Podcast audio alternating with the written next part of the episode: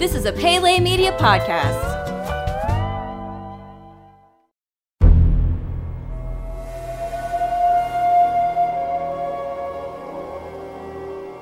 Welcome back to Jurassic Park Minute. Jurassic Park Minute is the fan podcast that chronicles and overanalyzes the classic 1993 film Jurassic Park minute by minute. I'm Kyle. I'm Brady. And today we're here to bring you minute number 26. Uh, aloha, Brady. How are you today? Doing good. How about you? I'm doing pretty awesome, man. Uh, pretty happy with uh, the launch of Pele Media, the uh, umbrella kind of for our other podcasts. That's You- right. That's Yeah. right. We hope it uh, pans out because we'd like to continue doing this for a while, and we kind of needed uh, some sort of unit of protection. So we figured this would be the best way to do it. Kind of, Yeah. Not so much made to make a podcast network is just kind of a, a company header, I guess. Yeah, just like a, an umbrella that we can do all these things under, and you know, just call it one thing. Yeah, absolutely. But hey, speaking of Jurassic Park, uh, you ready to get into minute number 26 today? Let's do it. Let's do it. In the previous minute, the group watched an animated presentation on how dinosaur DNA was collected. The minute ended with a shot of a mosquito getting trapped inside of some tree resin. At minute number 26, we see another animated segment. This time it is of two amber miners making a tunnel underground. They make their way through the earth until they come to a particular rock. As they are digging, Mr. DNA says that after a long time the tree sap would harden and become fossilized and would preserve the mosquito inside. At 2608, we cut to a live action shot of a block of amber being sanded down and then drilled into by a scientist. The scientist is using a drill to get into the banded abdomen on the backside of a mosquito. Mr. DNA explains that fossilized tree sap is called amber. At 2619, we see the scientist using a needle to extract the dinosaur blood from the mosquito. Mr. DNA says, Bingo, dino DNA. At 2629, we cut back to a shot of Dr. Grant looking amused at what he is seeing. Mr. DNA goes on to state that a full strand of DNA contains 3 billion genetic codes. We cut back to a shot of Mr. DNA in front of a screen with the letters GATC flying by at a fast speed. Mr. DNA states that if we looked at a screen like this for once a second for 8 hours a day, it would take 2 years to look at an entire strand of DNA. Mr. DNA says that the DNA sequence is so long it is full of holes. Mr. DNA says that is where Jurassic Park geneticists take over. At 2652, we cut to a shot of Jurassic Park geneticists working in a lab. Mr. DNA says that thinking machine supercomputers and gene sequencers break down the DNA strand in minutes. At 2655, we cut to the monitor of a Silicon graphics computer where a geneticist is using a virtual reality system to look at a 3D rendered model of a DNA strand. And thus ends minute 26 of Jurassic Park. So this contains one of my favorite shots in all of Jurassic Park, and it does bleed over into the next minute, and that is, of course, of the geneticist at the end of the minute using the, and I'm using air quotes Yep. here, virtual reality system to look at the 3D rendered thing. So it, that's not a virtual reality headset he's wearing. I mean, well, clearly he's it? looking at. I, okay, so this is, this is such a dumb shot. He's looking at the Silicon Graphics computer and he's using his hands to manipulate the DNA, right? So that kind of makes sense. I mean, Mm-hmm. I guess he could just use the keyboard shortcut of the mouse to move things around, but why not? Sure, Yeah. he's using his hands to, to take a look at that. All the information that they've collected in the computer has made this 3D model of the of the DNA helix or the strand or whatever he's looking Right. at. I think there's a difference between the two. I don't know them yet. I'm sure we'll get to them in, in this week's at some point. But um, the visor he's wearing in front of his face is a protective visor, so that stuff doesn't fly up in his eyes or whatever. But I think What the hell this is it? being like the very early, early, early stages of virtual reality, Mm-hmm. we were kind of not really sure what it was. It was a hot word that Yeah. people threw around a lot. Now they just say VR with stuff like the Vive or the Oculus Rift or the Project Morpheus or whatever it's just now coming to its own, which is crazy. But uh, I- guess we're supposed to uh, accept that maybe he's looking at some data like Iron Man would on the inside of his visor that we're not That's privy the to. only thing I can. I can yeah, or other other than that, they just thought we're like, hey, well, this kind of looks cool. You if know, somebody knows. well, I, no, I, I don't know that there really is anything to. I think our guess is as good as any. Yeah. Yeah, but I, I think that's what's what's we're supposed to accept that that's a virtual reality headset when in fact it's just something to protect his eyes. Okay, well, let me some- go ahead and. uh You scratching out some notes there? out, Okay, great.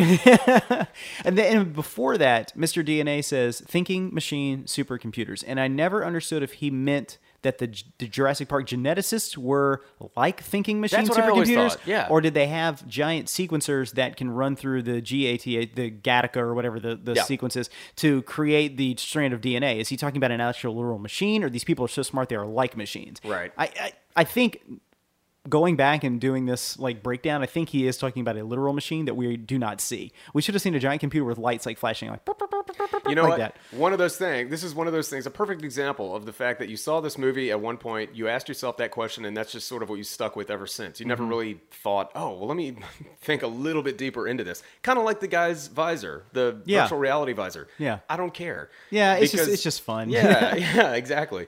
But um, okay, so I got a little something. Yeah, yeah, tell me. All right, the little cartoon where the guy, the diggers are going down into the earth and Uh-huh. everything. All right, so the second guy is always falling because the other guy's like digging holes down and the other dude's just like falling. And I've always felt sorry for that guy. So as a little kid, I'm like, no, why, why's he got it? Can't they like take turns and the other guy fall and get hurt sometimes? It reminds me a lot of uh, Dig Dug. Did you ever play that game? No. Dig Dug. It's this old '80s game where you're digging a hole underground, kind of like that, and there's monsters that live in the ground, and you're like this digger, and then the monsters will come down, and you have to inflate them and pop them. Uh, but it also kind of looks like Mr. Driller, who was the son of, of Dig Dug and uh, has his own set of video games where you're doing the same thing. You're drilling down, and it kind of becomes like a Tetris type game. But yeah, it doesn't really make sense the way he's digging. A lot of that hole would fall in. But you know, it's it's a 2D cartoon. There's an episode of The Simpsons where Bart falls down a well. And everybody comes to the town to try to dig Bart out of the well, and Sting is the guy who digs the most of it. And they have a cross section cut out like that. And I think Sting is like made like you know he's doing like they did, like kind of the you know tunnel down that goes back over itself. Yeah. And where he's not digging, there's like a dinosaur skeleton or like an alien spaceship that's I crashed. Yeah, that, yeah. So, uh, but anyway, yeah. I was reading a scientific article doing study for this today that they had found, they had recreated DNA from a uh, horse that had been frozen uh, 700,000 years ago. Yeah. Considering di- these dinosaurs, I think the youngest of them died out 65 million years ago. That it would just not be possible that that blood, that DNA would have completely degraded by that point. Yeah. So. Well, I did a little research, and it sounds like people are even able to put that to rest. Really? Um, yes. So this would be quite an undertaking because the mosquito would have had to have fed from one type of dinosaur in, in order to have that one type of DNA. That was always my problem. yeah. But go ahead. Yeah. Because what if he feeds on like I don't know, you know, two different uh, types of dinosaurs in the same day? If you had multiple types of DNA, they're all going to mix together, and you're not going to know what the hell you're going to make or get. So it would have had to have fed on one type of dinosaur. Um, now that likelihood is incredibly slim that there's one mosquito out there who fed on one type of dinosaur all the time. All right. So there's been kind of a debate in all of this uh, for a few years. Um, scientists Rob DeSalle and David Lindley have been in disagreement with a lot of people who say that it is possible to clone DNA from a preserved mosquito. And they say that the stomach acid would, you know, more than likely kill any existing DNA before the petrified amber stopped any decay. So that kind of answers what you were saying. Right. Yeah. Um, but some have been, and, and some mosquitoes have been found to actually be completely hollow of anything. So, uh, however, in 2004, scientists discovered intact DNA in a fossilized sandfly uh, encased in Cretaceous amber. Really? Wow, Yeah, okay, we're huh. getting somewhere. Yeah. and uh, it was it contained the DNA of a prehistoric reptile. So there you go. We're kind of getting somewhere. That was in 2004. In 2013, a fossilized mosquito was found in Montana that contained almost completely intact DNA, and that was proof that DNA can possibly, that's a key word, possibly survive in an insect's gut. So in some cases, the, the need for the mosquito isn't completely necessary. There's Right. actually been dinosaur tissue uh, found in amber. So let's say there's like, Oh. yeah, dinosaurs fighting or something like that. One's thrown up against a tree, his blood is suddenly caught in the sap, Right. something like that. So tissue from the Mesozoic period was found in 2002 in uh, Lebanese amber. So again, we're kind of getting somewhere. In 2005, dinosaur tissue fragments were discovered in France from the Cretaceous period. So um, there was a paleontologist named Dr. Bri- uh, Dr. Derek Briggs, and he stated in his article, get ready for this title, A Mosquito's Last Supper reminds us not to underestimate the fossil record. That's the name of the whole thing. And there's a quote in it where he says, The well fed mosquito forces us to revise our ideas on the limits of fossilization. Investigating the conditions of preservation indicate what new information might result from future excavation and collecting and novel applications emphasize how future technological advances will yield data that we cannot yet imagine.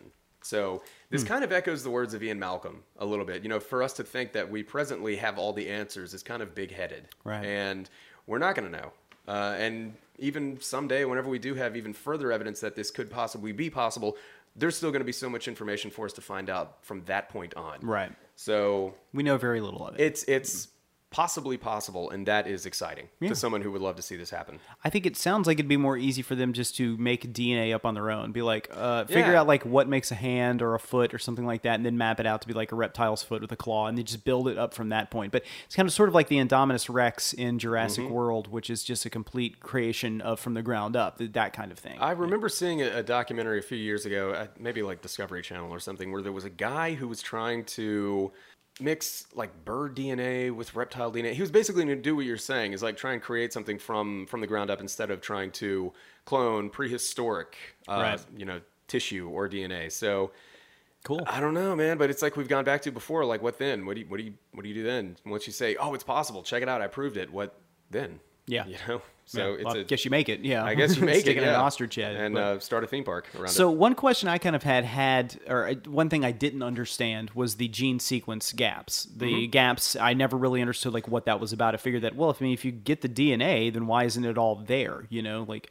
But I guess part of it is that there would be some some some issues with it, I right? mean, I guess decay over time. Well, go so, ahead. Yeah, so I looked up on the Jurassic Park Wikia kind of an answer for this, and this is from the Jurassic Park Wikia. In the fossilization process, molecules are, are altered. DNA in amber or bones cannot survive completely without gaps for tens or hundreds of millions of years. The novel attempts to, direct, to address this problem by mentioning that Hammond and InGen have purchased virtually the world's entire stock of amber in the quest for the maximum number of possible samples of blood from ancient mosquitoes. Even after reassembling, fragments of code would still contain gaps. To successfully clone a dinosaur, DNA has to be correct. It has to contain every chromosome. And that should contain no sequence gaps. So, kind of like what we're talking about there, are things like, you know, the mosquito blood mixing with it, that they would have to fill in these gaps mm-hmm. through random, probably random, just like reorganization of the of the DNA sequence until they get it to click, right? So that would explain. I mean, if InGen was able to buy up all the amber, they would have to have all the blood from all the mosquitoes, and then all of that cataloged in a computer, and then like a computer that's able to reassemble all those codes to recreate dinosaurs. So we're talking about a lot of computing power. and to detect what's Stegosaurus, what's Velociraptor. yeah, what's, yeah. That's know, the thing is figure out like, okay, well, this is this a dinosaur? Yes. Okay. Are all these clones, uh, these codes of the chromosomes complete? Yes. Okay. Well, this is one. We catalog this here. Here's how to recreate this from protein strands. And it's very interesting, but it's just the the task of tackling it is so gargantuan that it would take you know a long time to happen. Mm-hmm. But like you said, you know, we're getting probably closer every day. We don't even know it. But Yeah. I'd really like to see some Paleolithic type stuff uh, cloned first. Woolly mammoth, you know, saber-toothed tiger. I think that's probably a little bit more closer to happening. Yeah, a little bit more tangible at, Yeah. at this moment, but uh, exciting stuff, man. Very exciting, and a lot of this is over my head, but it's really cool to kind of like Yeah. read up and think about on. I also want to say that um, all of the information I got uh, about Dr. Briggs uh, came from the Jurassic Park Wikia. yeah, and that So- and mine as well. So Yeah. Go visit that. It's uh, I'm sure that everybody listens to the podcast probably knows about it. So. Yeah. All right. Well, you Brady to get out of here? That's all I've got. Awesome. Uh, that's all I've got as well. So, folks, we will be back tomorrow for minute number 27 of Jurassic Park. I'm Kyle, I'm ready. and until next time, hold on to your butts.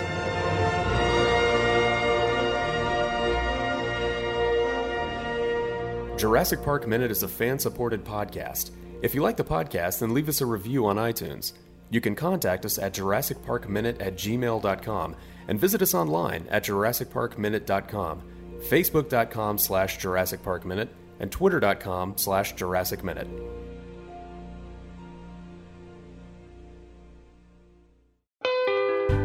You've been listening to a Pele Media podcast. For premium content and exclusive podcasts, visit us at patreon.com slash Pele Media.